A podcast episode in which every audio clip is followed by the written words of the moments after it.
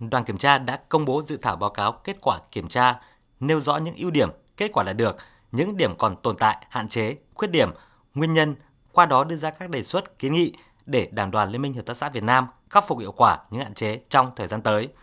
Dự thảo báo cáo cho thấy Đảng đoàn Liên minh Hợp tác xã Việt Nam đã nhận thức đầy đủ, đúng mức về ý nghĩa, tầm quan trọng của nghị quyết Trung ương 4 khóa 12, quyết định số 08, quyết định số 37 và kết luận số 21 của Trung ương đã chủ động lãnh đạo các cấp ủy, đơn vị, đảng viên nghiêm túc tổ chức nghiên cứu, quán triệt, học tập và triển khai thực hiện.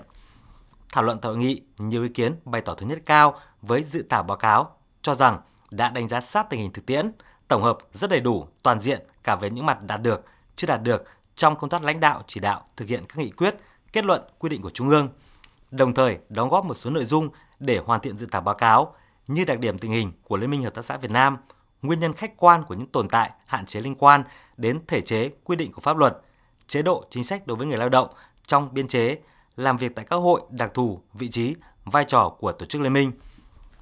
Phát biểu tại nghị, Phó Thủ tướng Lê Minh Khái, trưởng đoàn kiểm tra số 544, đánh giá cao tinh thần trách nhiệm của Đảng đoàn Liên minh Hợp tác xã, các đồng chí đảng ủy viên, các đơn vị đã rất trách nhiệm phối hợp với đoàn kiểm tra thực hiện nhiệm vụ. Đồng thời, đề nghị thành viên trong đoàn kiểm tra tiếp thu những ý kiến đúng đắn, xác đáng, phù hợp để hoàn thiện báo cáo, bảo đảm báo cáo phản ánh khách quan, trung thực, đúng thực tế về hoạt động của Đảng đoàn.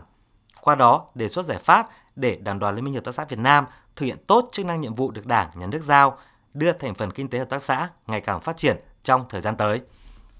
Tôi ờ, thì tôi thấy là phải đánh giá khách quan này, trách nhiệm này, trung thực này, theo quy định của Đảng và là phải là đúng với thực tế để trên cái cơ sở đó thì thì có góp ý có nhận xét có đánh giá thì mình mới có giải pháp để giúp cho các đồng chí mới,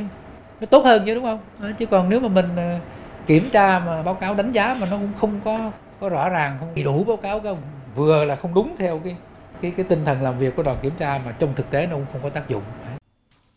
Thống nhất cao với nội dung của dự thảo báo cáo, Bí thư Đảng đoàn, Chủ tịch Liên minh Hợp tác xã Việt Nam Nguyễn Ngọc Bảo bày tỏ mong muốn để báo cáo cân bằng hơn cần có đánh giá đầy đủ cả mặt khách quan và chủ quan để nhìn rõ sự thay đổi đi lên của Liên minh Hợp tác xã Việt Nam trong thời gian qua.